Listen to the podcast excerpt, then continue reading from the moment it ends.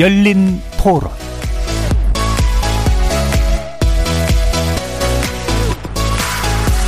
안녕하십니까. KBS 열린 토론 정준희입니다.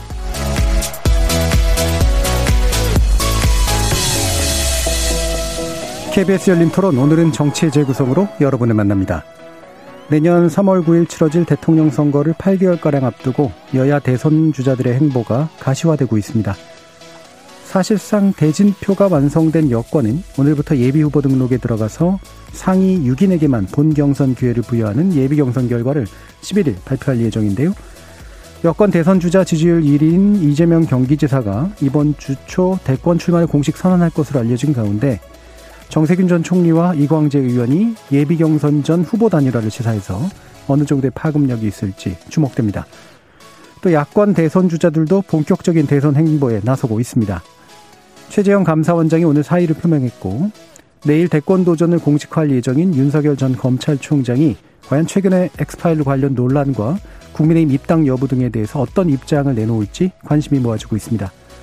이렇게 본격화되고 있는 여야 대권 레이스 관련 정치의 재구성 논객들의 평가 들어보겠습니다. 다른 한편 청와대 비서관 신임 인사를 둘러싸고 잡음이 좀 있는데요. 자격과 경력 부족 시비에 놓인 박성민 청와대 청년 비서관과 부동산 특이 의혹이 제기되자 자진 사퇴한 김기표 청와대 반부패 비서관이 그 주인공입니다. 이어지는 2부에서 관련 쟁점 자세히 짚어보겠습니다. KBS 열린 토론은 여러분이 주인공입니다. 문자로 참여하실 분은 9730으로 의견 남겨주십시오. 단문은 50원, 장문은 100원의 정보 용료가 붙습니다. KBS 모바일 콩, 트위터 계정 KBS 오픈, 그리고 유튜브를 통해서도 무료로 참여하실 수 있습니다. 시민 논객 여러분의 날카로운 의견과 뜨거운 참여 기다리겠습니다. KBS 열린 토론 지금부터 출발합니다. 살아 있습니다. 토론이 살아 있습니다. 살아있는 토론, KBS 열린 토론. 토론은 라디오가 진짜입니다. 진짜 토론, KBS 열린 토론.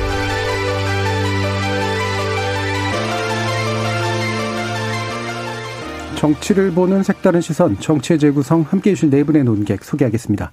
장경태 더불어민주당 의원 자리하셨습니다. 네, 안녕하세요. 장경태입니다. 윤희석 전 국민의힘 대변인 나오셨습니다. 네, 안녕하세요. 윤희석입니다. 전 정의당 혁신위원이셨죠. 김준우 변호사 함께 하셨습니다. 안녕하세요. 김준우 변호사입니다. 국민의당 김근태 부대변인과 함께 격주로 모시고 있는 김성회 열린민주당 대변인 나오셨습니다. 네, 안녕하세요. 김성회입니다. 자, 지금 어 야권 대 권 후보로 거론되고 있는데요. 최재형 감사원장이 사의 표명했죠. 어, 아마도 이제 대권 도전 가능성을 염두에 둔 행보인 것으로 짐작은 되는데요. 뭐 차차 이야기하겠다는 구체적인 답변, 그러니까 구체적인 이야기보다는 차차 이야기하겠다는 그런 답을 기자들에게 남긴 바도 좀 있습니다. 어, 일단 뭐 현 정부에서 어 일하던 분이기 때문에 여권의 입장이 어떤지 장경태 의원부터 한번 들어보죠. 저는 기본적으로 이 사정기관, 권력기관장 분들이 이 어, 직후에 바로 이 대선 출마, 어, 대통령 선거라는 건 정말 이, 권력의 정점 아니겠습니까? 그런데 검찰총장, 뭐 국정원장, 감사원장 이런 분들은 좀 출마를 안 하셨으면 좋지 않을까 이런 생각이 들고요. 이 본인의 출마로서 이 소위 그동안의 감사원 감사라든지 이 직원들의 노력이 자칫 어떤 이 대권 행보로 해석될 수 있는 오해의 소지를 남기게 됐다.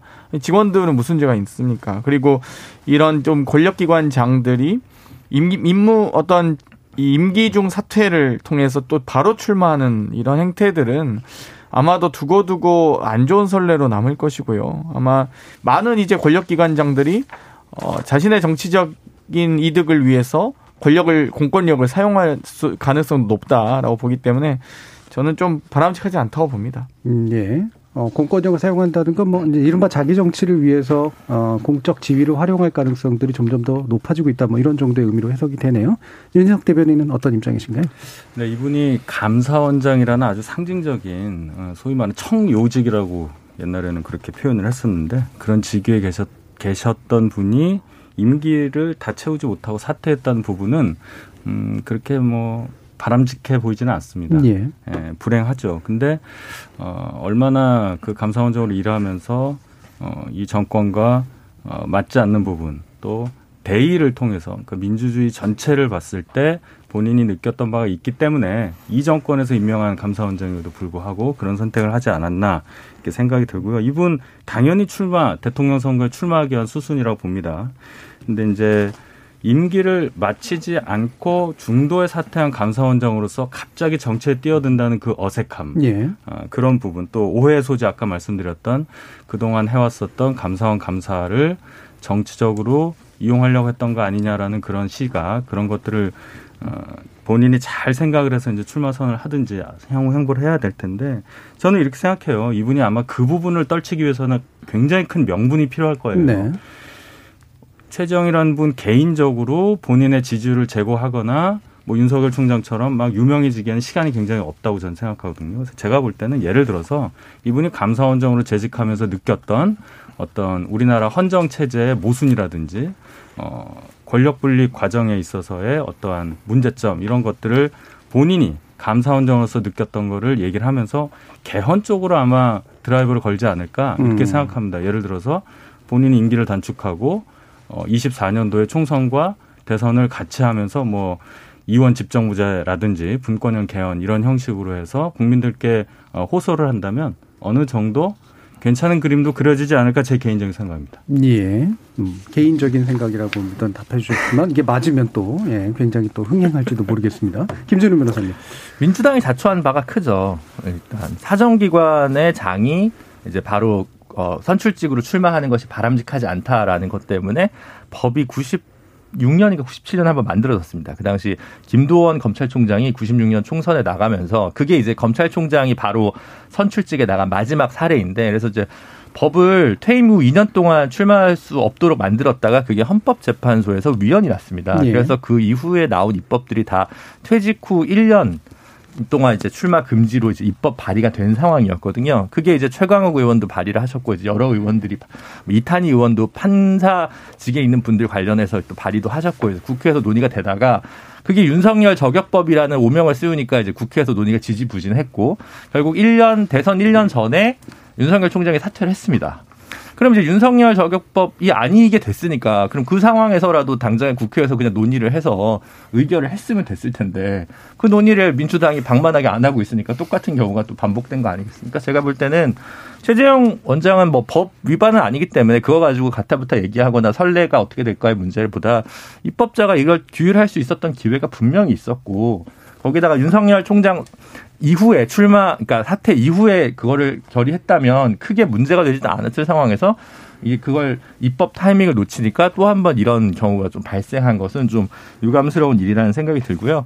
윤석열 총장이나 최재형 원장이나 두 분의 공통점은 결국 절차적 정의를 수호하는 데 있어서 정부의 비판의 각을 세우신 분들입니다. 그런데 비판과 절차적 정의 를 추구하는 것만으로 사실은 국정 운영의 책임자로 나아갈 수 있느냐, 사회 경제적 이슈에 관한 국정 철학과 대안을 제시할 수 있느냐는 좀 다른 문제이기 때문에 뭐 윤석열 총장이든 최재형 감사원장이든 이분들이 대선 후보로서 기존의 정치인보다 더 강력한 경쟁력을 가질 수 있느냐는 좀 더 지켜봐야 될 문제가 아닌가 싶습니다. 예. 뭐 이게 뭐 제가 중간에 다시 또 김상희 대변인께 여쭈면서 이제 뭐 약간 정리하면서 가는 건데 그 윤, 그러니까 윤 총장이나 아니면 최재형 감사원장이나 어 비슷한 이제 맥락이긴 하지만 또 차이도 있는 것 같아요. 이를테면 윤 총장은 적어도 이미지를 만드는 건 나는 부당한 대접을 정부로부터 받았다. 이런 측면들이 있는데 최재형 감사원장은 구체적으로 무슨 압력이나 부당한 대접 같은 것 말 그대로 아까 얘기하셨던 뭔가 이렇게 핍박받은. 아, 그렇죠. 이 그런 식의 태, 것들이 있었는가라고 하는 것에서도 약간의 자원 차이가 좀 있어 보이긴 하거든요. 예, 김상희 대변인도 한번 말씀 주시죠. 저는 이 출근하면서 기자들을 만나서 했던 워딩을 보고 예, 사실은 경악을 했습니다. 예. 저의 거치에 관한 많은 논란이 있는 상황에서 감사원장직을 계속 수행하는 것이 부적절하다고 판단했다.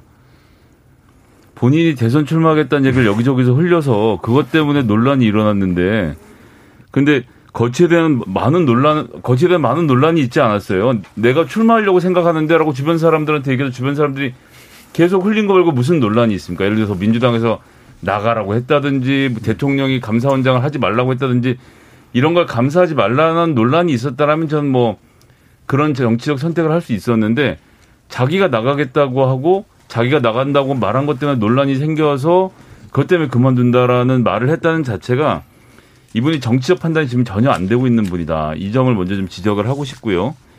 이분이 경기고등학교 소위 말하는 서울법대 이 엘리트 코스를 밟으신 분 아닙니까? 예. 제가 또 우연히 경기고등학교를 졸업을 했습니다. 근데 저는 이제 그 소위 말하는 뺑뺑이 세대죠. 한참 네. 뭐 지금 된 얘기입니다만. 우연이세요? 예. 예. 예, 저는 이제 뺑뺑이로 왔기 때문에 우연히 되- 들어간 겁니다. 예. 58년 개띠 이후로 소위 말하는 이제 이 뺑뺑이 세대지 않습니까? 근데 제가 동문회를 나가봐서 아는데 이 시험으로 들어가신 분들이 시험으로 들어오지 않은 동문들에 대해서도 같은 동문으로 인정하기 굉장히 어려워하시는 것을 제가 많이 봤거든요. 그렇죠. 예. 이게 무슨 얘기냐면 윤석열 총장하고 좀 경우가 다르게 이분은 아, 나 같은 엘리트가 세상을 이끌어야 되는데 구체적인 내용까지는 너희들이 알 필요가 없어. 이런 마음이 지금 있는 상태이기 때문에 무슨 생각으로 정치를 나오는지에 대해서도 구체적인 설명을 할 필요가 없고 그저 나라는 존재. 서울법대 나와서 판사까지 해서 이만큼 엄정하게 하는 사람이면 잘하지 않겠냐라는 이야기를 하고 있는 것이라서 과연 정치적 어, 행보를 잘 밟아가실 수 있을지 음. 전 첫 워딩부터 이미 안 돼서 앞으로도 계속 좀 어려움을 겪지 않으실까 싶습니다. 예. 지금 윤서정님은 공직자로서의 기본은 지켜야 한다고 생각합니다. 감사원장에서 바로 대권 도전이란 유감입니다라는 말씀 주셨고요. 어, HYEON 현님 국무총리는 중간에 그만두고 대권 나와도 괜찮은가요? 여당 내로남불 아닌가요? 라고 해주셔서 한번 말씀 한번 주시죠. 예, 국무총리하고 무슨 차이입니까? 이런 얘기를 해서 하셔서요. 아, 일단은 국무총리는 이 기존의 국무총리 되신 분들이 정치인들이셨죠. 그러니까 정무직 공무원이기도 하지만 어, 정치, 정치적 활동을 하시다가 국정 운영에 국정, 예, 대통령과 국정처를 함께하는 분이기 때문에 국무총리 또는 장관으로 가는 거고요.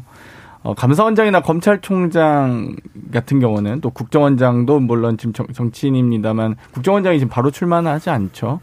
이 감사원장이나 검찰총장 그 해당 이 권력기관, 소위 사정기관이라고 하는 이 사람을 이렇게 소위 수사하고 조사하는 역할을 하시는 분들이기 때문에 이 대단히 이 조사와 수사, 이 인권적 수사라든지 이 중립성 이런 여러 가지 또 공정성 이런 부분들이 매우 중요한 직무입니다. 그런데 이런 부분, 이런 임무를 맡으셨던 분들이 바로 대선에 출마한다.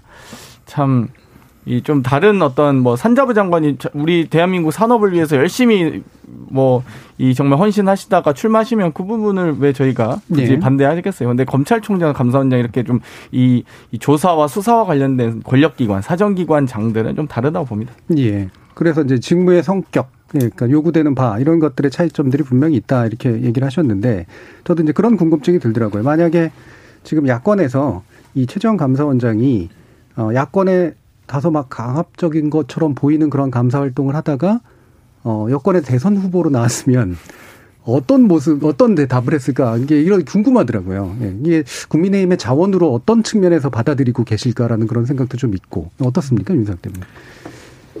이게 일단 이렇게 생각해요. 이분이 어그 월성원전 감사 때문에 소위 말해서 조금 언론에 그 돋보이는 예. 그런 상황이 된 건데 그거 없었으면 아마 그냥 이분 누군지도 몰랐을 거예요 국민들은.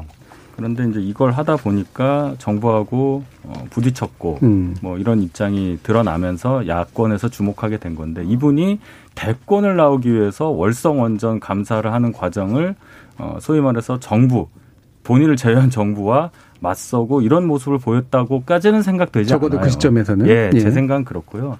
하다 보니 그런 면이 어떤 면에서 보면 현 정부에 반대하는 사람들의 시선을 끌었고 소위 말하는 반문연대 일원이 될 수 있다는 어떤 희망을 야권 전체에 줬다고 생각합니다. 예. 그리고 거기에 부가적으로 이분이 가지고 있는 아, 인간적인 면모들, 뭐 미담이라고 얘기를 하지만 뭐 있지 않습니까? 예. 뭐 입양해서 예. 키웠다든지 뭐 친구를 아픈 친구를 몇 년 동안 업고 같이 갔다는 뭐 이런 아버님께 걸로 전화를 해서 허락을 받았다든지. 해서- 네 예. 깜짝이야. 모르는 어, 게 이런 이런 싶었죠. 것들이 예. 있는데 사정기관 또 권력기관 장이 출마를 바로 한다는 면에서는 저도 그렇게 생각해요. 이게 예. 여야가 바뀌어서 그런 거지. 저희가 예를 들어서 야, 여당이고 또 반대 입장이 되면 또 똑같은 얘기를 할 거란 말이죠. 네. 자, 이것은 제도적으로 정비할 필요가 있다. 음. 거기에는 동의합니다. 근데 일단 지금 이 상황에서는 뭐 출마에 제약이 없고 또 상황이 이렇게 변한 만큼 받아들이고 가야 되지 않을까 생각하는데요. 예, 예, 알겠습니다. 지금 이제 이 부분이 이제 결국에는 뭐 예를 들면 저는 어, 이회창 전, 음, 그 총재? 후보를, 총재를 어, 모형으로 삼았나라는 생각도 좀 사실 들고 상당히 이제 비교적 굳이 말하면 커리어로 따지면 제일 유사한 스타일이시고 이미지 쪽에서 굳이 말하면 이제 그런데 이게 이제 어, 방금 말씀을 들어보면 상, 그러니까 나를 키운 것의 8알은 여권이거나 이제 현 정부였다라고 하는 게 되는 거잖아요. 결국 의도했다라기보다는. 그러면 이제 그 부분이 실질적인 정치적 자원으로서 의미가 있을까? 이분이 이제 후보로서 스스로를 판단하는 데 있어서 이분에 대한 또 말씀도 한번 좀 들어볼게요. 어떻습니까, 김준호 변호사? 그러니까 이제 절차적 정의 혹은 공정 담론에 있어서 본인이 가져온 커리어가 좀 부합한다라는 것이 굳이 얘기하면 소구력 있는 거고요. 또 뭐 말씀드리기 조심스럽지만 다 아시다시피 어, 지금 범야권의 플랜 A라고 할 수 있는 윤석열 총장의 도덕성 검증 논란 때문에 이 부분과 관련해서 혹시 낙마가 되는 경우의 수의 예. 어떤 대안으로서 도덕적 어, 검증이 훨씬 더 탄탄하다고 알려진 최재형 원장의 가치 뭐 이런 정도인 것 같고 음. 근데 그 이상을 넘어가는 뭐가 잘 보이지는 않습니다. 근데 아까 윤희석 대변인이 말씀하셨듯이 윤석열 총장과 달리 현재까지 알려진 바에 의하면 윤석열 총장과 달리 최재형 원장은 훨씬 더 어, 분권형 개헌이라든가 이 개헌 문제에서 훨씬 더 개방적 태도를 좀 보- 갖고 있는 것으로 좀 알려져 있고 이런 부분들이 어떻게 보면 뭐 기존의 정치권에 있는 분들이 좀 원하는 부분과 조응에 들어갈 수 있는 부분에 있어서 지금 윤석열 총장 같은 경우는 기존 여권과는 오히려 일정한 등거리 정책을 계속 유지하고 있는 반면에 최재형 원장은 오히려 좀 적극적으로 그런 부분 융화될 수 있는 부분이 있어서 그거는 어떻게 보면 또 어, 그분의 윤석열 총장과 구별되는 약간의 예. 장점일 수 있다고 생각합니다. 음, 김성애 대변인 어떻게 보세요? 일단 제가 어, 요즘 밀고 있는 게 여의도 UFC인데요. 예. 이 여의도는 종합격투기 무대거든요. 예. 팬티 한 장 입고 올라와서 자기가 가진 온갖 기예를 발휘해서 싸워야 되는데 제가 보기엔 이 감사원장님은 어, 검도 전문가신 것 같아요. 호구 다 차고 목검 들고 상대방을 내리치는 포인트 정도로 점수를 따다가 이런 무대에 올라오면 일단 룰이 다르기 때문에 굉장히 당황스러울 것이고 첫 예. wording 자체도 아까 말씀드렸던 대로 이상하고 지금 요 개헌 얘기 조금 전에 이원 집정부제 얘기 말씀하시니까 제가 그 얘기를 좀 모아서 말씀드리면 그러니까 엘리트들은 그런 거죠.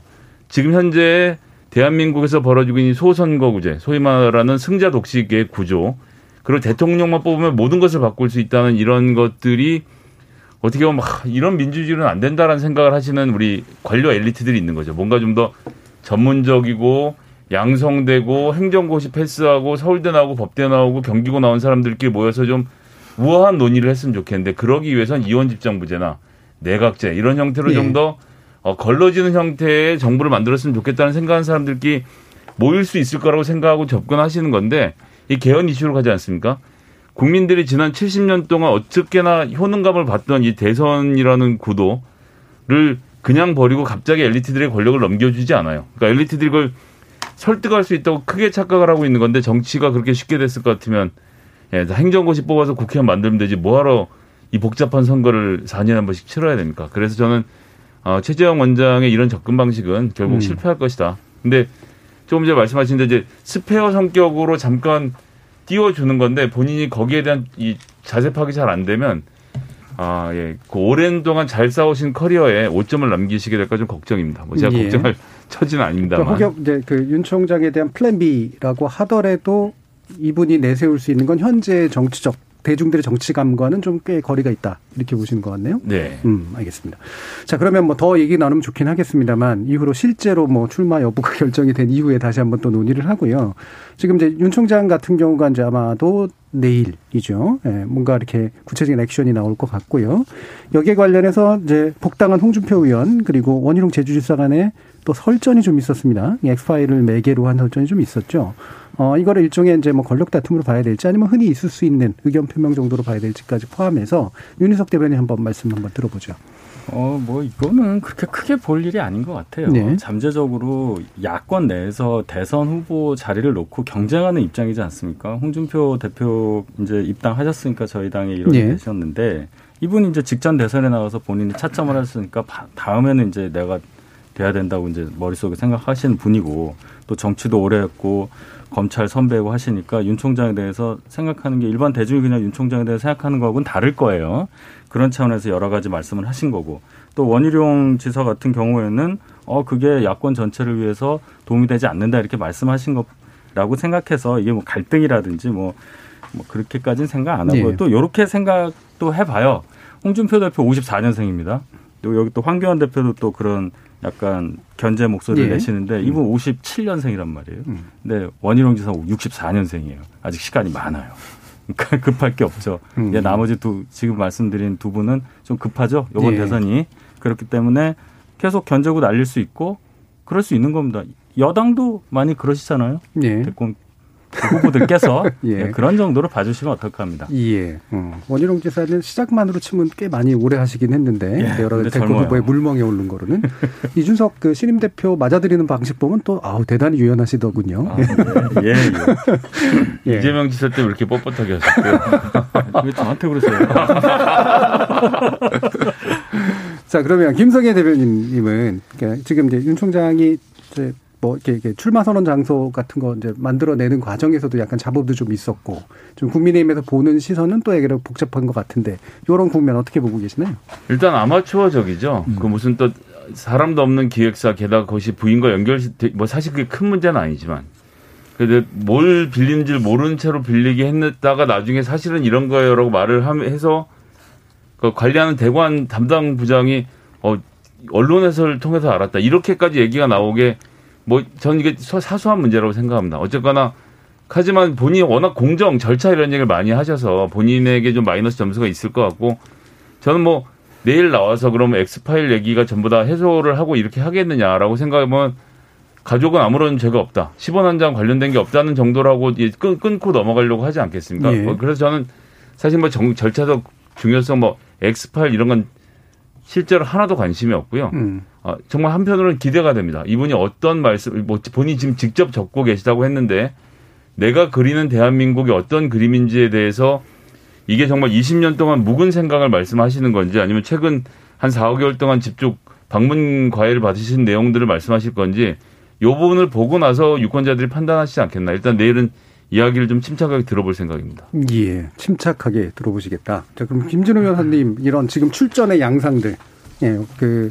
윤 총장 같은 경우에 그 전까지는 그래도 꽤 언론에 상당한 좀 호평이나 엄호가 좀 일부 있었던 것 같고 그게 좋은 의미로든 나쁜 의미로든 근데 지금 확실히 약간 분위기가 좀 다른 것 같긴 하거든요. 엑스파일을 전후로 그런지는 모르겠습니다만. 일단 뭐 공보 라인이 조금 그 운영에 있어서 운영의 묘를 좀 잘 못 살리다 보니까 예. 기자단과의 관계가 좀 불편 부당하다는 기사들이 좀 쏟아지고 있는데 불편하다는. 네 그거는 뭐 조금 있으면 예. 뭐 정리가 되지 않을까 싶고 지난주 뭐 그 지난주는 좀 엑스파일 관련한 논란이 좀 많이 있었긴 했는데 저는 대부분의 대선 후보들이 네거티브 공세가 있었습니다만 네거티브 공세를 한 쪽에서 네거티브를 당한 쪽에 비해서 네거티브만으로 승패가 갈린 적은 없다고 이득을 보거든요. 크게 얻은 적은 없다. 아, 그러니까 그게 주요한 요소긴 하지만 핵심적인 요소로 작용한 적은 없기 때문에 역으로 얘기하면 네거티브 때문에 윤 총장이 무너지기다 보다- 보다는 윤총 윤석열 총장이 과연 무엇을 이제 보여줄 것인가 이제 보여주겠다고 했으니까 보여주는 이제 그림의 수준에 따라서 작품성이 어느 정도 나오느냐에 따라서 이 문제가 좀 정리되지 않을까. 그 동안은 뭐 추윤 갈등이라든가 아니면 뭐 어, 정권의 뭐 핵심 지금 정치인들과 관련된 수사 문제라든가 이런 것 때문에 본인이 부각됐던 건데 본인이 이제 쉽게 공격 당하거나 공격한 거였다면 이제는 본인만의 어떤 무엇을 보여줘야 되는데 그동안 제일 많이 되뇌인 표현은 이제 헌법 정신입니다. 그리고 마침 6.29에 이제 이거를 예. 한다는 게 근데 또 그 얘기만 해가지고는 계속 어, 원칙을 되뇌이는 정치인 정도에 그치고 현실의 문제를 슬기롭게 해결해 나갈 수 있는 정치인의 이미지를 구축하기 좀 어려울 것 같거든요. 그래서 과연 내일 뭘 보여줄 건, 줄 것인가라는 문제인데 어쨌든 저는 새로운 시대 정신과 관련된 이야기를 못 보여주면 어 좀 지금의 지지율에서 조금 더 어, 감소될 수 있는 개연성이 충분히 있다. 본인이 굉장히 지금 긴장하셔야 될 거다. 이렇게 보고 있습니다. 예. 지금 여당은 뭐 언제든 빨리 좀 올라와라 라고 하는 그런 입장을 계속해서 보였잖아요. 어떻게 보고 계세요? 뭐 이제부터 윤석열 총장에 대한 본격적인 검증 국면이 시작된다고 보고요. 뭐 그동안은 뭐, 뭐 엑스파일에 대한 논쟁이 있었습니다만 뭐 엑스파일이 몇 개냐 했을 때 X개다라고 이야기할 정도로 저희가 이 고차원 방정식을 했어야 됐는데 이제는 본격적인 후보 검증의 시간이다라고 말씀드리고 싶고요. 어찌됐건 이 윤석열 전 총장과 최재형 전 원장도 이제 이 반대는 쉽고 비전은 어려운 것 아니겠습니까? 원래 꼭 남들 헌담하고 다니는 분들 있죠. 근데 본인이 정작 지지를 받는 경우는 못 봤습니다. 소위 공직자가 자신의 공권력을 활용해서 대통령께 반기를 들면서 일정한 인지도를 쌓은 분들이기 때문에 반기 든 거 말고는 도대체 본인들이 한 보여준 비전 어떤 사회적 가치가 없기 때문에 뭐 앞으로 뭐 차근차근 이제 본인들이 여러 가지 사안에 대해서 입장을 낼 때마다 아마 지지율이나 인지도를 깎아먹을 가능성이 높다라고 봅니다. 예. 자, 뭐, 원유 총장 관련해서 뭐 내일 이후에 더 많이 얘기하는 게 좋을 것 같고요. 어, 그러면 이제 다시 또 이제 국민의힘 쪽에서의 좀 새롭게 일어나는 변화를 몇 개 좀 봐야 될 것 같은데 일단 여권은 어느 정도 진용이 짜였는데 이제 야권은 결국 유력 후보를 제외하고 이제 국민의힘 내부 안에서의 어떤 일들이 있을 것인가는 아직은 이제 불명확한데 그래도 역시 이제 홍준표 전 대표의 그 복당이라고 하는 게 꽤 그 관심의 요소는 확실히 됐던 것 같고 확실히 말씀도 이제 언론이 좋아하는 그 모습들로 이제 많이 좀 나오는 것 같거든요. 어, 내부가 좀 빅텐트까지 포함해서 좀 이제 활성화되리라고 좀 보십니까, 윤 대표님? 일단 홍 대표, 홍, 홍준표 의원이라고 하겠습니다. 네. 홍 의원님에 대해서 우선 말씀을 드리면 이분의 역할이 있습니다. 이분에 대한 호불호가 어, 저희 당내에서도 아주 이렇게 뚜렷하지 않습니까? 그럼에도 불구하고 왜 이분의 어, 역할이 있다고 말씀을 드리냐면은 이분을 지지하는 지지층들이 이분에 대해서 지지하는 그 강도가 굉장히 세요. 그러니까 열성 팬이 있다는 거죠. 당을 묶어주는 역할을 하는 겁니다. 저희 당은 이준석이라는 분을 당 대표로 뽑은 당이에요. 그러니까 뭐든지 가능한 당이 됐어요. 이제는. 그래서 한간에는 그런 걱정을 하시는 분들이 있어요. 홍, 홍 의원이 들어와가지고 지금 국민의힘이 가는 방향과 반대되는 방향의 얘기를 해서 뭔가 대우를 흐트러치지 않을까 하는데 제가 볼 때는 그 정도는 받아들일 수 있을 정도로 당이 유연해지고 넓어졌다 이렇게 판단을 합니다. 예. 또 이분이 이런 말씀을 하셨어요. 엊그저께 그 라디오에서 하신 말씀인데 정권 교체 반드시 필요하다. 근데 그 선봉에 꼭 내가 아니라도 상관이 없다 이 말씀을 하셨어요. 굉장히 의미 있다고 생각합니다. 저희가 생각할 때 이 홍 의원님이 무작정 나는 무조건 이번에 출마한다 뭐 이렇게 보이는데 이분이 어, 내가 아니더라도 가장 먼저 우선 가치를 최우선 가치를 정권 교체에 두고 계시다는 점을 볼 때 이분의 역할이 굉장히 정권 교체라는 대의에서만 본다면 굉장히 긍정적인 어, 역할을 할 수 있다 이렇게 생각을 하고요. 예. 야권 빅테트 예를 들어서 지금 뭐 어, 일괄 복당 신청 예. 이 관련해서 물어보신 것 같은데 역시나 동일하게 말씀을 드릴 수 있겠습니다. 우리가 하나의 목표 정권 교체라는 목표를 향해서 가야 한다면 누구를 막론하고 저희 당에 들어오고 싶은 분들 나가셨던 무슨 이유로 어떻게 배제가 됐던 간에 입당을 원하시는 분이라면 다 받아들이는 게 맞겠죠. 그게 소위 말하는 빅텐트라는 그 가치에 맞는 건데 저희가 빅텐트 사- 시민사회단체가 중심이 돼서 제도권 밖에서 뭔가를 해본 경험 없습니다. 어, 우파는 그런 적이 없어요. 지난번에 서울시장 후보 단일화할 네. 때 살짝 그런 게 했는데 어쨌든 당에 들어오고 싶은데 못 들어오는 분들의 심정은 굉장히 복잡해요. 이거 뭘 하더라도 불편하고 원망이 섞이고 이런 것들이 남아서 뭔가 그 완벽한 힘을 못 짜내는 그런 음. 상황이 벌어지는데 이런 식으로 그 과거는 불문에 붙이고 웬만하면 다 복당을 해서 우리가 하나로 만들자 하는 이 시도는 굉장히 좋은 시도라고 생각합니다. 예. 자, 이렇게 이제 지금 보면 확실히 불과 한 1년 내지 짧게는 한 6개월 사이에 그러니까 국민의힘, 그러니까 야권의 분위기가 확실히 이제 바뀐 건 좀 있는 것 같아요. 이렇게 왜 약간 위- 홍 대표, 홍 전, 어, 홍 의원 같은 경우도 위험 요소로 보던 것이 이제 어느 정도는 이제는 흥행 요소로 이제 보는 것으로 됐다라든가 이런 게 뭔가 좀 여유가 확실히 좀 생긴 거잖아요. 어, 지금 이제 아직은 이제 뭐 뚜렷하게 보이는 그 후보군으로 명확하게 이제 윤 총장의 대항마가 있는지는 잘 모르겠습니다만 이런 이제 분위기들이 좀 잘 흘러가고 있는 거라고 판단을 하시는지 김진우 변호사님 말씀 한번 들어보죠. 저는 그 이준석 우리 대표께서 우리 패널 할 때부터 끝없이 얘기했지만 그 남아 있는 건 결국 그 당 바깥에 있는 유력 후보군들을 유인할 수 있기 위한 대선 경선룰을 어떻게 조정할 것인가의 네. 문제이지 일괄복당은 굉장히 부차적인 문제라고 생각합니다. 음. 결국 당내 기존의 당원 숫자가 있는 분들이 어느 정도 비율로 그것 그 뭐랄까 기존에 갖고 있던 이뭐 기득권이라고 할까요? 그걸 누릴 수 있는지 아니면 모두 내려놓을 수 있는지 많은 변화 속에서 어 당내 경선 룰이 많이 바뀌어서 이준석 어, 전 최고가 주- 대표까지 됐습니다. 그럼 거기서 한 발 더 발짝 한 발짝 더 나아가서 문호를 얼만큼 개방할 수 있는지가 국민의힘 스스로 달려 있는 문제라고 생각하고요. 나머지는 다 약간 양념적인 거라고 좀 생각이 듭니다. 음, 김성애 대변인.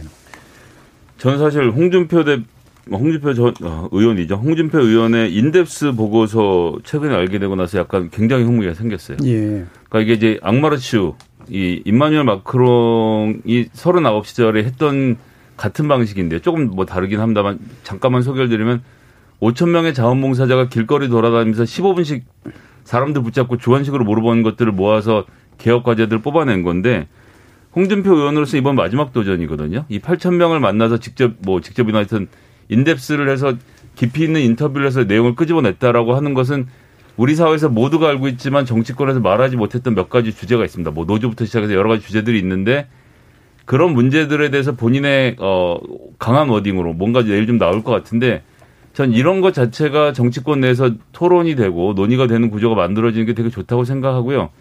내일 뭐 보고서 내용이 봐야 내용이 나와봐야 알겠지만 홍준표 후보에게 약간 기대가 조금 생겼다는 말씀 좀 드리고 싶습니다. 예. 그런 이제 인덱스 보고서와 같은 그런 양식을 뭔가 정치 영역 안에서 해, 해보려고 하는 그러니까 거. 인덱스는 사실 그냥 외피이고 사실 더 정확히 얘기하면 국민들의 요구다라는 것으로 하면서 기존의 정치권이 꺼내들지 예. 못했던 아젠다에 대해서 강력한 제기를 한다면 홍준표 의원에게도 한 번 기회가 있을 것이고 음, 못 받거나 아니면 네. 배제됐던 그렇죠. 그렇죠. 예, 그런 의제를 올리는 그렇지 않고 뭐 하나만 한 얘기만 하면 당연히 뭐 안 되겠지만 지금까지 야당의 정치인 중에서는 유일하게 정책에 대해서 뭔가 얘기하려는 움직임을 보인다는 점에서는 좀 긍정적으로 평가하고 싶습니다. 예. 자, 이렇게 이제 지금까지 보면 이제 야, 야권이 그, 그러니까 1년 사이 이제 약간 이니셔티브들을 조금씩 막 쥐어가는 듯한 모습들 여러 가지 면에서 뭐 사례라든가 인물이라든가 이런 면에서도 봤을 때, 어, 원래 이제 그 지금 여권 같은 경우에는 강력한 두 명의 이제 차기 후보가 있었던 상태인데 지금 뭔가 이렇게 자꾸 한 발씩이 밀리는 느낌 같은 게 좀 들어요. 근데 지금 이제 경선들도 좀 확정하고 그러면서 이런 야권의 모습을 보면서 여권이 이른바 흥행이라고 하는 걸 염두에 두면서 어떻게 좀 주도권을 되찾아올 수 있을지 좀 궁금하기도 합니다. 장경태 의원 말씀 주시죠. 일단 국민의힘의 갈 길이 멀다고 생각합니다. 그러니까 소위 야권의 top 3 후보 윤석열, 홍준표, 안철수 대표까지 야권의 top 3가 모두 다 국민의힘 소속이 아니었었거든요. 이제 top 4라고 할 수 있는 최재형 전 원장까지 하면은 어 이제 이 아무도 없을 뻔 했었는데 그나마 이제 홍준표 의원님이 복당하신 거기 때문에 이제야 겨우 어 대선 후보 대선 주자로서 유의미한 지지를 가진 후보가 생겼다라고 볼 수 있고 이제 저는 시작이라고 보고요. 예. 국민의힘이 아직까지 뭐 딱히 이렇다 할 대선 후보 없는 상황에서 계속 이 당 밖에 있는 분들에게 로브콜 보내는 것 이외에는 할 수 있는 게 없거든요. 그렇기 때문에 지금 이 일괄 복당이라는 여러 가지 공천 과정에서 배제됐던 분들이거나 혹은 뭐 이 여러 가지 사유로 탈당했던 분들을 일괄 복당한다라고는 하지만 사실 이 가장 복당하고 싶었던 홍준표 의원의 복당을 받으면서 다른 주자들에게 시그널을 주고 있는 거죠. 우리 뭐 아마 이순석 대표 생각은 어 본인들이 입당 입당 여부와 관계없이 어 대선 버스는 출발시키겠다라는 의지를 표명한 것이라 보고요.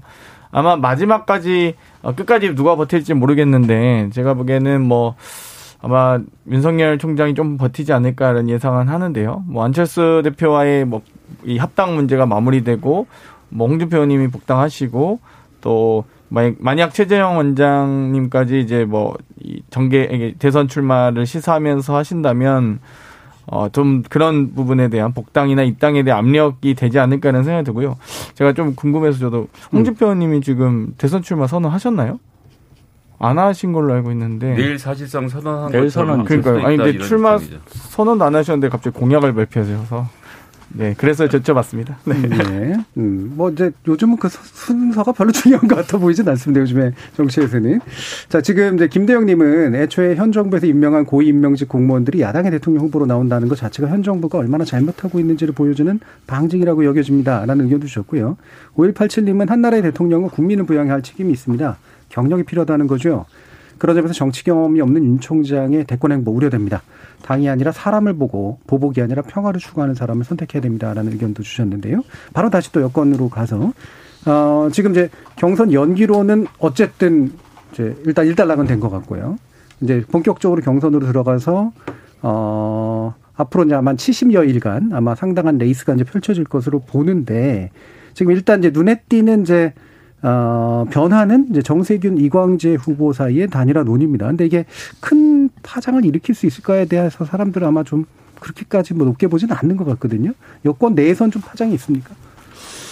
아무래도 이제 두 분이 가지고 있는 상징성이 있죠. 소위 노무현 정부를 노무현 대통령님을 보좌했던 음, 건데요. 다른 후보들이 갖지 못한 어, 장점이라고 볼 수 있습니다. 어찌됐건 민주당은 어, 김대중의 역사와 노무현의 정신으로 만든 정당이기 때문에 노무현 정부의 산자부 장관을 역임한 정세균 총리님과 또 청와대 국정상황실장을 했던 이광재 의원님 두 분이 이 정부와 청와대의 양축이거든요. 뭐 다른 후보들은 사실 이 노무현 정부 소위 참여정부에서 역할을 하신 분은 없습니다. 예. 그렇기 때문에 이 두 분이 어찌되었건 정치적 지주 역할을 하는 어떤 이 노무현 정부의 양축이다라고 말씀드릴 수 있을 것 같고 아마도 어, 당 내에서는 그 일정한 흐름을 만들 수 있다고 봅니다. 뭐 두 분이 1 더하기 1이 해서 모여서 2를 만들려고 하시는 것 같지는 않고 음. 한 3이나 4를 만드실 걸로 보고요. 아마 이제 그런 부분들 때문에 이게 만약 뭐 다른 후보들, 다른 군소 후보들이 막 참여하기 시작한다면 어, 조금 더 회오리 돌풍이 되지 않을까 이렇게 예상합니다. 어, 회오리 돌풍이다. 근데 지금 이제 표현이 주목되는 게 몇 개가 있어요. 어, 민주당의 정통성을 계승해야 된다. 뭐 이거는 그냥 그냥 흘려 넘길 수도 있지만 그 다음에 것하고 연결이 되면 민주당 적통 후보 만들기의 장정이라는 표현이 나오고 도덕적 품격, 경제적 특경, 국정 능력까지 갖춘 이게 다 일반적인 표현이긴 한데 모아 보면 특정 후보는 이게 아니란 소린가라고 하는 거로 이제 읽힐 수가 있는 그런 요소들이 좀 있습니다. 어, 나름대로 계산한 어, 어, 어법이라고 생각이 드는데 김성애 대변인은 어떻게 이런 부분 보고 계세요? 그래서 무슨 뭐 기한으로 언제 하겠다 뭘 뭐 경선을 무슨 슈스케로 하니 뭐 이런 것 슈퍼스타 K가 2016년에 끝났습니다. 음. 이게 벌써 5년 전 얘기예요. 그러니까 그렇게 예. 새롭지도 않아요. 예, 뭐 그 느낌은. 뭘 음. 이런 뭐 이런 방식에서 새로움을 음. 찾으려고 하면 안 되고 저는 우리나라 정치인들이 제일 못하는 게 약속 대를 하면서 피 튀기는 척하는 거라고 음. 생각을 합니다. 예. 그러니까 이게 문제예요. 사실은 국민들은 실제로 격전의 현장을 보고 싶은 것이거든요. 그리고 음. 이재명 지사가 뭐 현재로서는 1등인데 그러면 당연히 1등을 누가 효과적으로 때리느냐를 보여줘야 되는 것은 당연한 후보들의 목표라고 생각을 하고요. 그런데 중요한 것은 상대방이 뭘 못하는지 얘기하지 말고 내가 뭘 잘할 수 있는지를 얘기를 해야 된다. 지금 윤석열 총장에게도 이야기하는 것이 뭐 엑스파일 어쩌고저쩌고 하지만 그게 지금 엑스파일 하나로 윤석열 총장이 무너질 거라고 저는 생각하지 않거든요. 근데 네. 같은 의미에서 이재명 지사에 대한 공격이 중요한 게 아니라 내가 지금까지 다른 정치인들이 말하지 못했던 민주당에서 말하지 못했던 아젠다를 들고 나와서 그걸 국민들을 설득할 생각을 해야 되는데 그런 점에서 좀 매우 아쉽다. 그래서 음. 아직도 나오시는 후보들이 구체적으로 지금까지와 뭘 다르게 하겠다는 거지. 그러니까 노무현 정부를 계승하겠다는 말은 하지 않아도 국민들이 다 압니다. 그것이 중요한 것이 아니라 2022년, 2023년에 나를 어떻게 잘 살게 해줄 것인지에 대한 확실한 구체적인 비전과 대안들을 가지고 좀 격렬한 전투를 좀 벌여 주셨으면 좋겠습니다. 예, 아까 UFC 얘기도 하셨는데 굳이 말하면 이제 대본이 잘 짜여진 프로레슬링이냐 대본 없는 이제 UFC냐. 아, 실제로 피가 튀어야 재밌죠. 예. 흥행은. 근데 그러다 필살기 잘못 들어가지고 서로 다 이렇게 부상 심하게 입으면 어떡하죠? 그래도 어쩔 수 없죠. 예, 역사라는 건 그렇게 해서 한번 발전하는 거니까요. 예. 부상 입어서 쓰러지면 어쩔 수 없고요. 그럼에도 불구하고 똑바로 붙지 않으면 지금 야당이 살벌한 분위기와 비교했을 때 여당은 너무나도 평온하다라는 점을 국민들이 눈여겨 보실 겁니다. 예, 윤 대변인 어떠세요? 저희가 뭐 살벌하진 않아요. 음. 저희가 살벌하진 않고 다만 어, 막 엑스파일 돌아다니고 이런 살벌해 보여서 국민적 관심을 끌고 있, 끄는 차원에서 볼 때는 저희가 뭐 당 밖에 계신 분들을 저희가 다시 저, 다시가 아니라 저희 당에 어, 불러 드릴 수 있느냐 여부부터 시작해서 또 들어왔을 때 어떤 일이 벌어질까 이런 게 다 국민들의 시선을 끄는 거 아니겠습니까? 그런 면에서 저희는 좋게 보는데 이 지금 정세균, 이광재 이 두 분이 뭐 단일화를 한다 하시는데 이런 건 좀 그래요. 여기 보면 굉장히 절박한 언어를 쓰잖아요. 음. 뭐 정통성을 계승해서 민주정부 4기를 열한 정물박한 사명관과 민주당 적통 후보라는 말까지 네. 썼어요. 이런 식으로 느끼셨다면 사전에 충분히 그런 절박함이 있었다면 사전에 두 분이 합의하셔서 한 분이 나오는 게 훨씬 더 모양이 좋은 거지. 두 분이 나왔다가 뭐 어느 정도 되니까 이제 우리끼리 원래 사이 좋았으니까 어떻게 하자는 건 국민들이 볼 때 아까 김성희 대변인 말씀하셨지만 좀 멋쩍은 일이 아닐까 생각합니다. 예. 꼭 민주당에만 해당되는 얘기는 아니고 음. 저희 당에도 이런 케이스가 많이 있었고 앞으로도 있을 수도 있으니까 드리는 말씀인데 어, 정면 승부해야 된다. 국민을 향해서 본인이 뭘 할 수 있고 무엇을 국민에게 줄 수 있으며 어떻게 나라를 변화시킬 수 있다. 이 메시지로 승부하는 것이 어, 옳아 보입니다. 예, 김준우 변호사님. 사실 이제 아홉 명이 출마를 했는데 예. 그 어, 언론에 난 여론조사에서 죄송합니다. 민주당 후보 중에 1등은 항상 이재명 지사였고 2등은 항상 이낙연 전 총리였습니다. 그리고 3등이 몇 번 바뀌었어요. 정세균 총리인 적도 있고 박용진 의원인 적도 있고 추미애 전 장관인 적도 있습니다. 사실 다른 분들은 지금 국민의 선택이나 시선을 전혀 끌지 못하고 있어서 음. 어 그 죄송한 얘기지만 끌지 못하고 있는 후보 중에 한 명인 이광재 의원이 지금 정세균 총리랑 단일화 한다고 한들 크게 감흥은 없다 라는 생각이 솔직하게 들고요. 음. 어, 남는 문제는 박용진 의원이나 추미애 장관은 뭐 좀 소소하더라도 어쨌든 본인의 브랜드가 있습니다. 제가 네. 생각하기에. 그래서 지금 제일 급한 건 사실 이낙연 총리랑 정세균 총리인데 그분들이 지금 어, 뭘 해명해야 되냐면 내가 총리를 했고 내가 당대표를 했는데 그때 내가 이게 부족해서 못했다. 그래서 이제 이걸 하겠다라는 그러니까 자기 반성에 기반한 이야기를 해야 되는데 그냥 갑자기 좋은 얘기를 하니까 이게 이제 그러니까 뭔가 전달되지 않고 떨림이 없는 거라고 생각하거든요.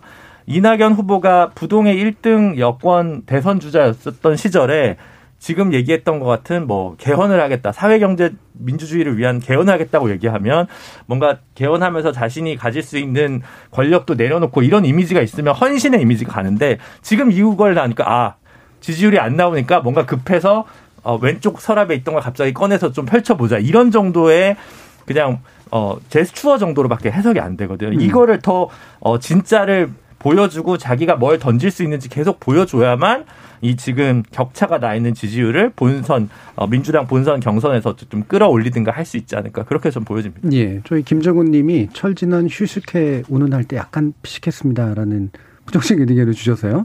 다시 우리 그래도 여당에게 뭔가 이렇게 방어할 기회를 좀 드려볼게요. 장경태 의원 어떻게 뭐 경선 잘 만들어 가실 것 같으세요? 지금 대, 대체로 좀 부정적인 입장이어서. 뭐 9월 초까지 아직 두 달이라는 시간이 남아 있기 때문에 어, 두 달 넘게 남아 있기 때문에 저는 충분히 흥행 관련된 기획은 가능하다고 보고요. 또 우리 이번에 경선기획단장 맡은 강훈식 의원 같은 경우는 당에서 전략기획위원장도 맡으시고 여러 가지 어, 이 기발한 아이디어와 기획력이 있는 분입니다. 그렇기 때문에 아마 이 또이 경선기획단 구성도 보면 신구조화도 잘 이루었거든요. 네. 뭐 대부분 다 이제 언론에서 막 청년 의원들 전면 배치 이렇게만 보셨을지 모르겠으나 당에서 잔뼈가 굵고 또 여러 가지 이 아이디어를 충분히 관철할 만한 이 실행력이 있는 분들이 많이 들어가셨기 때문에 뭐 아무래도 저는 좀 저도 기대를 걸고 있는 측면이 크고요. 아마 조만간 아마 이 대선 경선 기획단에서 어 충분히 좋은 아이디어들 그리고 후보들의 기량을 마음껏 펼칠 수 있는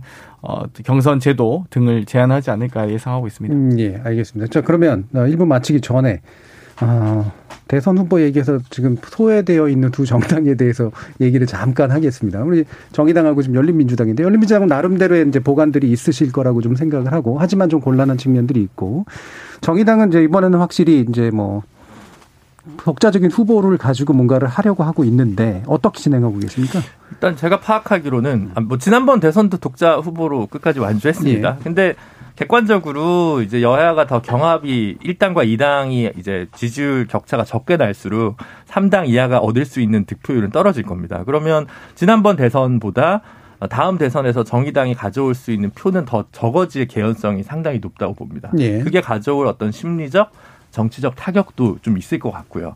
근데 이제 그것만 보고 진보정당 운동을 하는 거 아니니까 문제가 되는 건 선거를 경유하면서 약간 시효 만료됐다고 하는 이른바 정의당의 강령, 즉 정의로운 복지국가라는 이 표현에 압축되어 있는데 이 표현만으로 좀 담을 수 없는 가치들을 어떻게 대선을 경유하면서 좀 확장해 낼 것인가 음. 그런 언어들을 어떻게 복원하거나 되찾을 것인가라는 문제 과제가 있고요.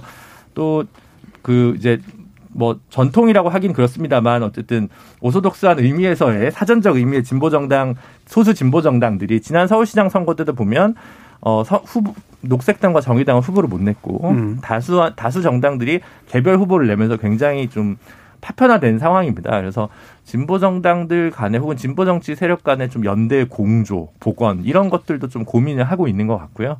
그래서 그 고민 속에서 아마 가을에 대선 후보를 좀 어, 뽑지 않을까 이렇게 좀 예상되고 있습니다. 예, 열린민주당은 어떻습니까?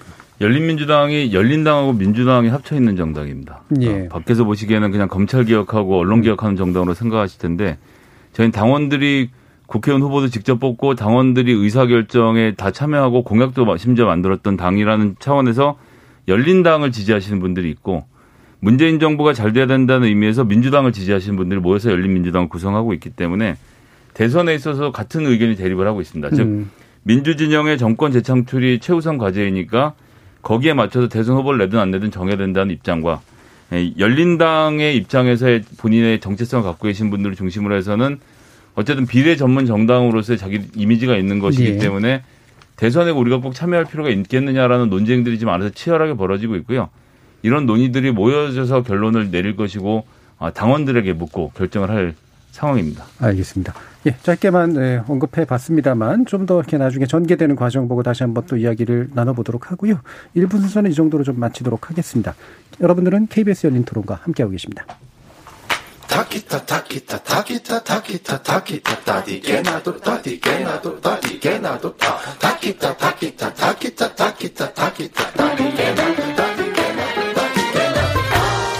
물음표가 느낌표로 바뀌는 순간 KBS 열린 토론.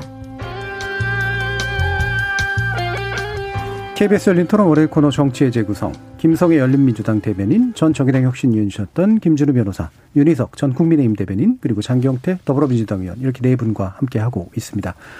자 지금 이제 박성민 1급 청년 비서관 제가 1급이라는 말을 붙이는 게 좀 어색하긴 합니다만 이게 논쟁이 자꾸 이제 급수로 이제 돼버리니까 아 이게 이제 나와 버렸는 것 같은데요. 이 부분에 대한 이제 논란과 함께 또 자진 사퇴가 있었던 음 비서관의 경우까지 나오게 되면서 어 이게 참 이렇게 좋아 보이는 상황은 아닙니다. 여러모로 이제 그 어떤 판단을 하시건 간에 지금 청와대 입장은 좀 곤혹스럽고 여권도 아마 좀 곤혹스러운 그런 상태이실 텐데요. 일단 여당 얘기 한번 들어보죠. 장경태 의원은 어떻게 지금 상황 보고 계신가요? 저는 이렇게 논란을 제기하는 분들 많은 방송에서도 여쭤봤어요. 그럼 청년 비서관의 적절한 나이는 몇 살입니까? 어, 청년 인지적 사고를 가진 청년 당사자가 청년 정책을 하는 건 당연한 겁니다. 노인이 청년 정책을 할 수 없듯 또 청년이 노인 정책을 할 수 없는 겁니다. 그렇기 때문에 저는 청년 비서관의 25세든 35세든 어, 정말 청년 당사자가 들어가서 활약을 해주셨으면 좋겠다. 그리고 또 이 그 이후에 실력으로서 어떻게 역할을 하는지를 보셔야지. 좀 저는 이 나이 논쟁 하는 것 자체가 뭐 그, 그것도 약간 꼰대 문화라고 보고요. 이 정무직과 행정직을 단순 비교하는 것은 또 그것도 적절한 비유는 아닌 것 같습니다. 이 행정직은 어찌됐건 이 해당 연차가 쌓여가면서 어, 일- 어떤 행정적인 업무를 숙련도를 높여가는 역할이라면 정무직은 그 해당 가치와 해당 분야를 대변해야 될 역할이 있는 거거든요. 그렇기 때문에 저는 이 정무직 비서관에 대해서 어, 특별히 논쟁으로 삼아서는 안 된다고 생각하고요.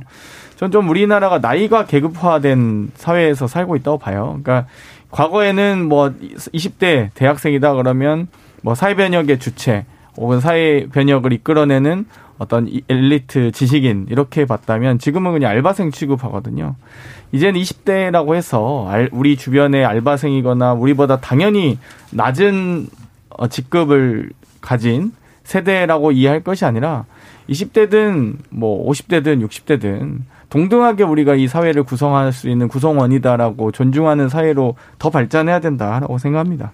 예. 일단 이제 박성민 이제 비서관에 관련된 논란에 대해서부터 이제 얘기해 주셨는데, 그러니까 아마도 그런 것 같아요. 지금 저는 맞는 말인 것 같거든요. 그러니까 기본적으로 나이가 뭐 임명이 중요한 부분이냐. 물론 경력에 대해서 여러 가지 생각은 있을 수 있지만 임명권자가 또 특히 직접 인용하는 이제 그 케이스에 대해서 이런 식의 이야기가 나오는 게 불편하다. 네, 동시에 또 어, 예를 들면 정무직 어, 공무원, 소위 말하는 늘공과 어공의 차이에 대해서 이제 설명을 하잖아요. 근데 이게 이제 특정 어떤 집단에게 있어서는 감성적으로 설득이 안 되는 요소들이 이제 있는 거란 말이에요. 이 부분을 그냥 무시하듯이 이제 얘기하면 또 설득이 좀 안 되니까 과연 어떤 이야기들을 통해서 좀 이 이야기가 설득 가능한 형태로 바뀔 수 있을지 잘 모르겠는데 일단 윤 대변인은 어떻게 보고 계시나요? 설득이 불가능해요. 굉장히 전 지금 면전에서 장경태 의원 말씀하신 듣고 굉장히 놀랐습니다. 자 여기서부터 얘기할게요. 발탁에 자 박탈감닷컴을 누가 했는데 이 오늘 한번 살펴보면 박탈 말고 발탁의 파격이 엄청 큰 거예요. 무려 1급이에요. 제가 청와대에 4급으로 들어와서 3급으로 막판에 이제 나왔는데 1급이란 자리가 굉장히 높은 자리예요. 자, 근데 나이 때문에 그럼 나이가 어려서 높은 자리 못 가냐 그 뜻이 아니고 예. 이분에 대한 평가 과정이 없었다는 거예요. 평가 과정. 자, 일반직 공무원이 행정고시 합격해서 25년 정도 있다 갔다는 얘기는 25년의 근무를 하면서 쌓인 평판이라든지 업무 능력에 대한 평가라든지 이런 것을 종합적으로 산정을 해서 1급으로 승진을 시키는 거 아니겠습니까? 그거와 똑같이 놀 수 없다는 정무직과 일반직의 차이를 말씀하시는데 여기에 분노하는 박탈감닷컴 만든 이 대학생이 정무직이니 뭐니 이런 거가 지금 안중에 들어올 수가 없어요. 이 사람들이 보는 건 뭐냐면 젊은 세대 입장에서는 일단 이력서 1급에 한, 한 장, 한 줄, 한 줄 들어가는 거 아니냐. 이거예요. 이력서에 한 줄 쓰기 위해서 얼마나 많은 노력을 해요. 젊은이들이. 그런데 이게 없었다. 예를 들어서 이게 적절한 비율지는 모르지만 재벌 2세 중에도 보면요. 굉장히 공부도 잘하고 교육도 잘 받고 품성도 훌륭하고 정말 능력도 좋은데 예를 들어서 아버지가 회장이라는 이유로 젊은 나이에 한 사장을 시켰다. 그랬을 때 비난을 받잖아요. 이런 케이스하고 뭐가 다를까 생각해요. 이분이 네. 정말 훌륭하신 분이라고. 저도 방송도 보고 보면 이분 되게 잘하시더라고요. 자, 그런데 그거와 다르지 않습니까? 저는 이렇게 생각을 해요.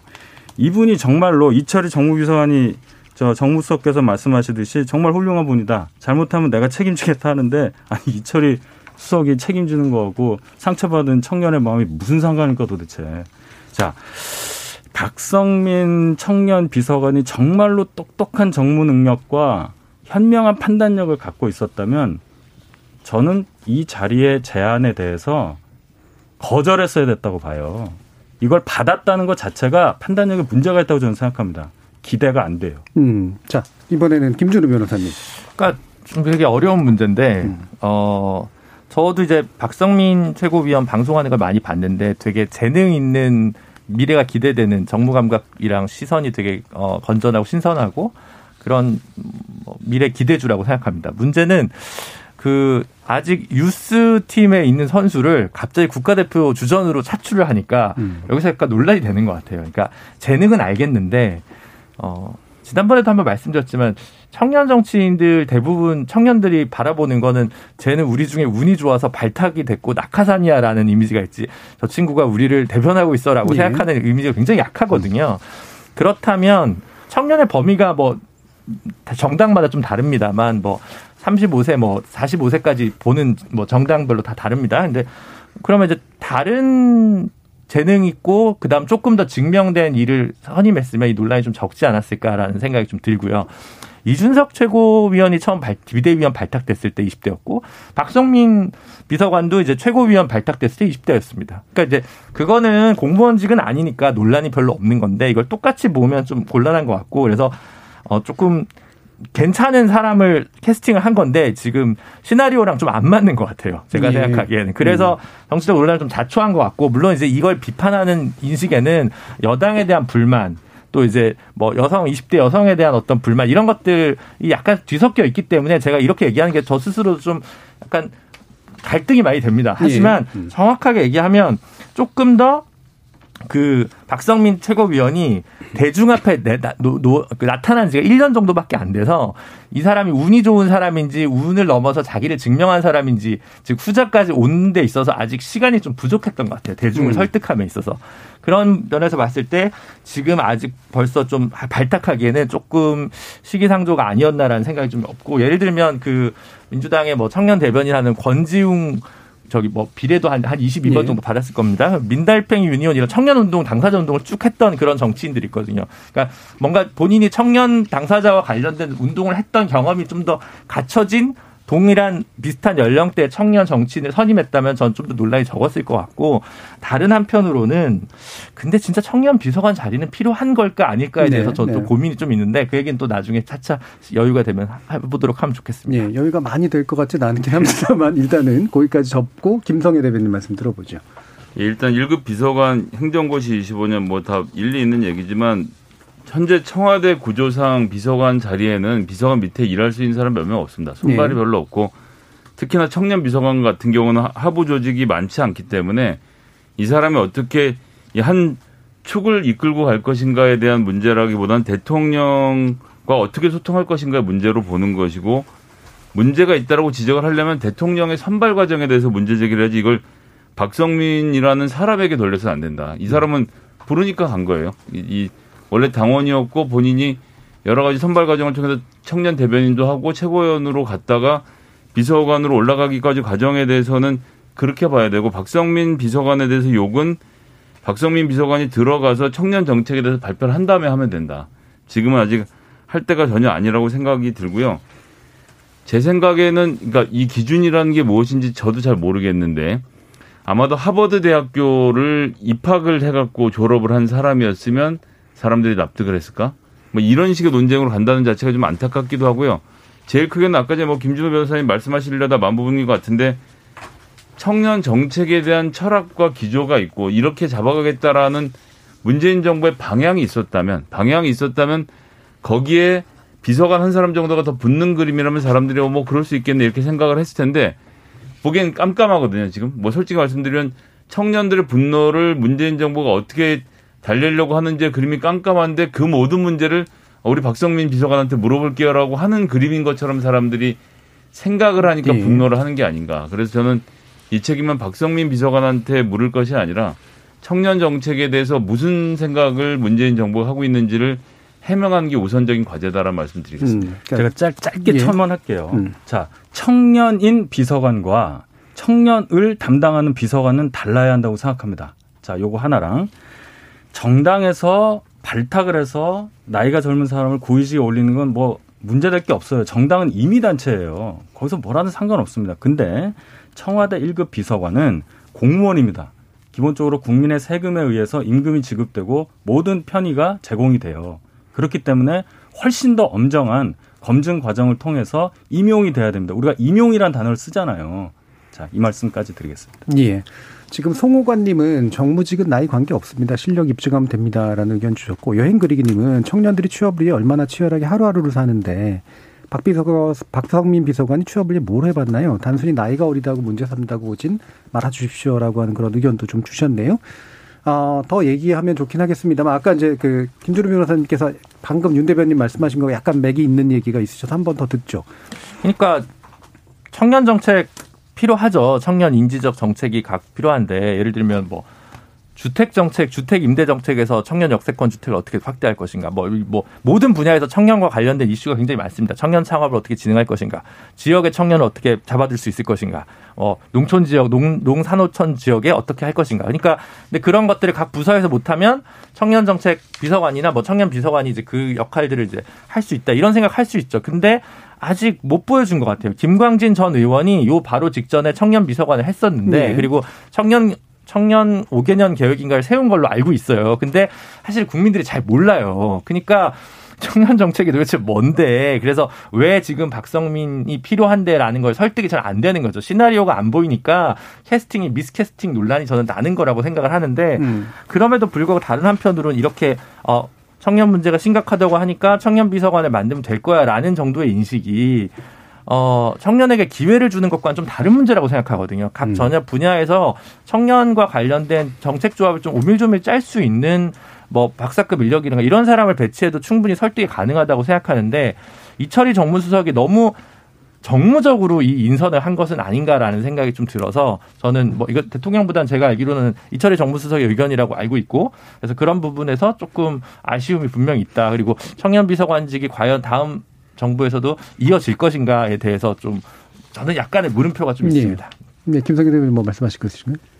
예, 저는 음. 그 이게 이런 거죠. 하루에 18시간을 일을 해서 어깨가 아픈 사람이 병원에 갔더니 어깨 치료를 잘해 주려고 하는 거랑 똑같은 문제라고 봐요. 18시간 일하는 걸 문제를 삼아야지 어깨를 어떻게 치료해 줄 건가를 논의하는 것은 말 그대로 대증요법 아닙니까?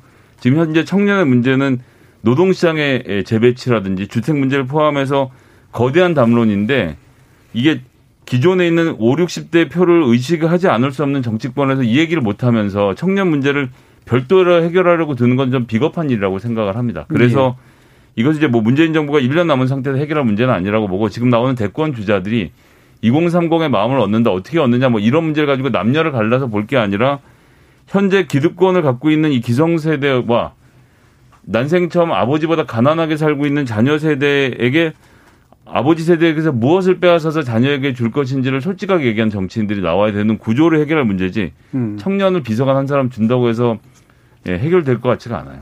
예. 뭐 장경태 의원 마지막 말씀까지 좀 들어야겠네요. 그러면. 뭐 저는 나이로 이렇게 사람을 평가할 필요는 없다. 그러니까 방금 1급에 주목하지 마시고 전 청년에 좀 주목해 달라는 말씀을 드리고 싶고요. 청년 비서관의 적절한 나이는 청년입니다. 어, 그렇기 때문에 이 해당 분야를 얼만큼 잘 대변하고 어, 또 그 당사자로서 이 논쟁에 대해서 여러 가지 직접적인 직언을 의견을 또 전달하는 게 제 역할이라고 보고요. 어찌됐건 집권 여당의 최고위원을 했습니다. 그 집권 여당의 최고위원 지도부를 역임했기 때문에 오히려 비서관이라고 하면 뭐 이 뭐 어떻게 보면 downgrade 된 걸 수도 있는데요. 그렇기 때문에 어떤 근무 연한이나 어떤 해당 뭐 분야의 전문성보다도 저, 정말 직접 체험하고 있는 예를 들면 이 국회의원 같은 경우도 국회의원의 적절한 나이가 있습니까? 저는 그렇지 않다고 봅니다. 예를 들면 많은 분들이 이 기초의회나 광역의회부터 청년들을 시작하라고도 많이 하시는데 저는 기초의회도 60대가 필요하듯 국회도 20대가 필요하다. 공직사회도 60대 비서관, 60대 행정관이 필요하듯 20대 비서관, 20대 비, 행정관이 필요하다고 봅니다. 다양한 이 계층과 이 새로운 시각과 다양한 가치관을 가진 분들이 보다 넓은 정부, 넓은 청와대를 만들기 위해서 노력해야지 가장 좋은 가장 좋은 청와대 모습은 국민을 닮은 청와대 아니겠습니까? 저는 보다도 국민들에 다가가기 위한 노력이다라고 봅니다. 예, 어, 더 얘기하면 좋겠습니다. 시간이 많지 않, 많이 남진 않아서 이게 거의 마무리 발언처럼 될 것 같은데 이게 사실 많은 이야기를 해야 되는 거긴 한데 그냥 짧게만 제가 견해를 여쭈면 지금 이제 그 김기표 비서관인가요? 김기표 예, 반부패 비서관. 예, 네.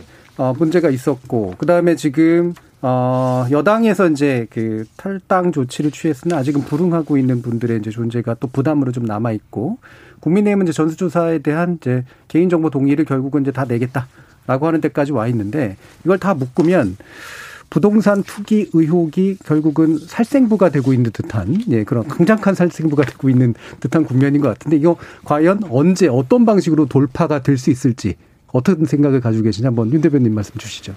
이게 아마 차기 총선 공천할 때 이게 굉장히 아마 네. 고려가 될 거라고 생각합니다. 음. 앞으로 뭐 지방선거도 있고요. 부동산 문제에서 어느 당이든 자유롭지 못할 겁니다. 음. 전수조사 이제 저희 당도 들어가게 되고 또 이제 청와대에서 뭐 반부패 비서관 다른 사람도 아니고 반부패 비서관이 또 이런 일로 반부패요. 예, 이런 일로 해서 참 안타까운 상황인데 저희 당도 사실은 그렇습니다. 민주당에서 탈당 권고 조치했는데 아무도 지금 거기에 응하지 않고 있는 상황이어서 메시지에만 불과하다고 네. 어, 이준석 대표도 오늘 말씀을 하셨는데 저희도 마찬가지예요. 이걸 어떻게 처리하냐 여부도 중요하고 그래서 어떻게 하면 이 문제가 불거질 텐데 이걸 어떻게 처리를 해서 국민들께 아 합당한 조치를 취했다라는 평가를 받을 수 있을지는 굉장히 고민스러운 부분이라고 솔직히 말씀드립니다. 음, 장경 대변. 뭐 12분 중에 이 좀 일곱 분은 탈당한 상황이고요. 이 다섯 분이 남아 계신데 이 다섯 분은 조금 이 농지법 위반이나 이런 좀 약간 이 투기라고 보기엔 어려웠던 뭐 예를 들면 우상 어머님 같은 경우는 진짜 어머님 묘소가 있기 때문에 이걸 과연 이게 위반인가 그리고 이, 이 시청에서 공개적이고 투명한 절차에 따라서 안내받아서 한 과정이기 때문에 좀 다소 이 약간 논쟁의 여진이 있다 당연히 저도 좀이 지도부께서 출당 조치를 내리시긴 했지만 저는 차라리 이 즉각 이 검 이 즉각적인 특수본이나 뭐 검찰 수사를 의뢰하고 오히려 이 무기한 당원권 정지의 어떤 중징계를 했으면 어땠을까? 그게 또 좀 더 책임 있는 정례 모습이 아닌가라는 생각을 했고요. 음. 아마 이제 이제 그 시간 끌기 하시다가 이제 국민의힘이 다행스럽게도 가족과 관련돼서 가족을 포함해서 7년 이내에 부동산 거래 내역을 전수조사할 텐데 뭐 저는 기대하고 있습니다. 저 제가 사실 이제 뭐 여러 가지 뭐 국민의힘 의원님들 땅 조사를 하면서 어, 뭐 몇몇 분들을 조사하면서 이 알아본 바에 따르면 뭐 꽤 되셨거든요. 그래서 뭐 규모 면에서는 뭐 단연 민주당 국회의원 한 다섯 명 모아야 한 명 될까 말까 할 것 같아요. 그래서 그런 좀 기대하고 있고요. 권익위 조사를. 또 한편으로는 뭐 부동산 이슈가 워낙 이제 뜨겁다 보니까 저처럼 이제 반지하에서 살고 있는 국회의원들은 전혀 떨리지 않는데 많은 이제 어 앞으로 선출직 공짜를 희망하시거나 또 혹은 이 정무직 공무원을 희망하시는 분들은 이제는 국민의 눈높이에 맞는 어, 이 재산 증식을 하셔야 된다. 재산을 뭐 증식하시는 것 자체가 나쁘진 않지만 최대한 좀 더 깨끗하고 투명한 절차를 거쳐야 된다. 혹은 또 음. 오해 살 만한 이 정말 여지는 전혀 만들어서는 안 된다고 보고요. 여러 가지 이번에 뭐 청와대 그 인사 비서관님의 이 투기 의혹 것도 있는데 뭐 사실 투기 목적은 아닌 것으로 어 조사가 되긴 했지만 또 국민들께서 분노하시는 부분에 눈높이를 맞춰야 된다라고 보고 아마 사표를 수, 수리한 것 같습니다. 예. 앞으로는 좀 더 국민의 눈높이에 맞는 음. 어, 공직 인선 그리고 뭐 여러 가지 공천 과정 기준 이런 것들이 예. 필요한 것 같습니다. 저번에도 이제 발등에 불이 떨어진 거대 양당의 얘기를 좀 들어보느라고 시간이 좀 많이 갔는데 1분씩 또 들어봐야겠네요. 예. 아, 민주당이 지금 부족한 게 뭐냐면 예. 삼국지를 다시 읽고 읍참 마속 네 글자를 새기는 게 굉장히 중요하다고 생각을 합니다. 예. 억울하더라도 예. 강고한 당규가 서야 지금 국민들의 되돌아가는 마음을 살 수 있을 거라고 생각하고요. 그게 안 되면 어뭐 자승자박할 것이다라고 보여집니다. 예. 삼국지는 어느 버전을 읽는 게 좋을까요? 글쎄요, 뭐 남한중이든 뭐 진술 한중은 남극지든 뭐 너무 이문열 삼국지가 제일 재밌습니다. 장정일 삼국지 좋다. 고우영 삼국지. 예. 김성희 대변인은 어떻게?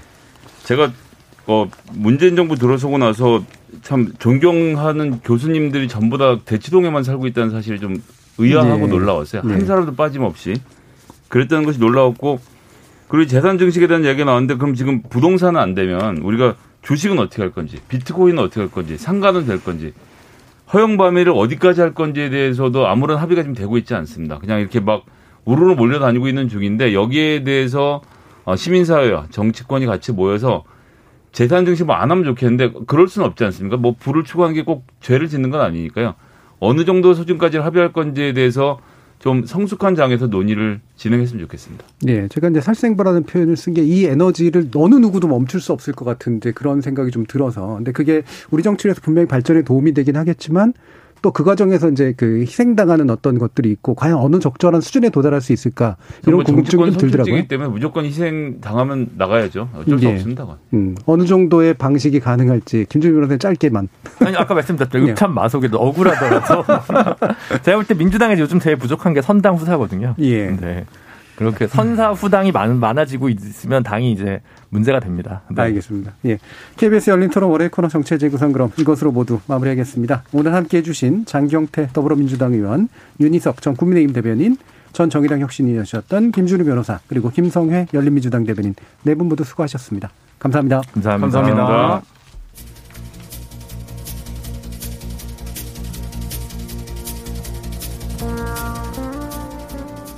1년도 안 남은 최대의 정치 일정인 내년 대선. 이, 이에 도전하는 자천타천 후보군이 차츰 모습을 드러내면서 우리 정치의 시계도 점점 분주히 돌아가는 것 같습니다.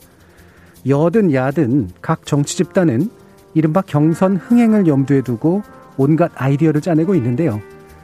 유권자들에게 더 다양한 판단의 기회를 줘서 더 나은 선택을 할 수 있도록 돕겠다는 의지 자체는 갸륵하지만 어느샌가 선거를 장사로 만들고 대중문화 상품처럼 취급하는 게 의심의 여지 없이 당연한 듯한 모습도 있어서 좀 씁쓸합니다.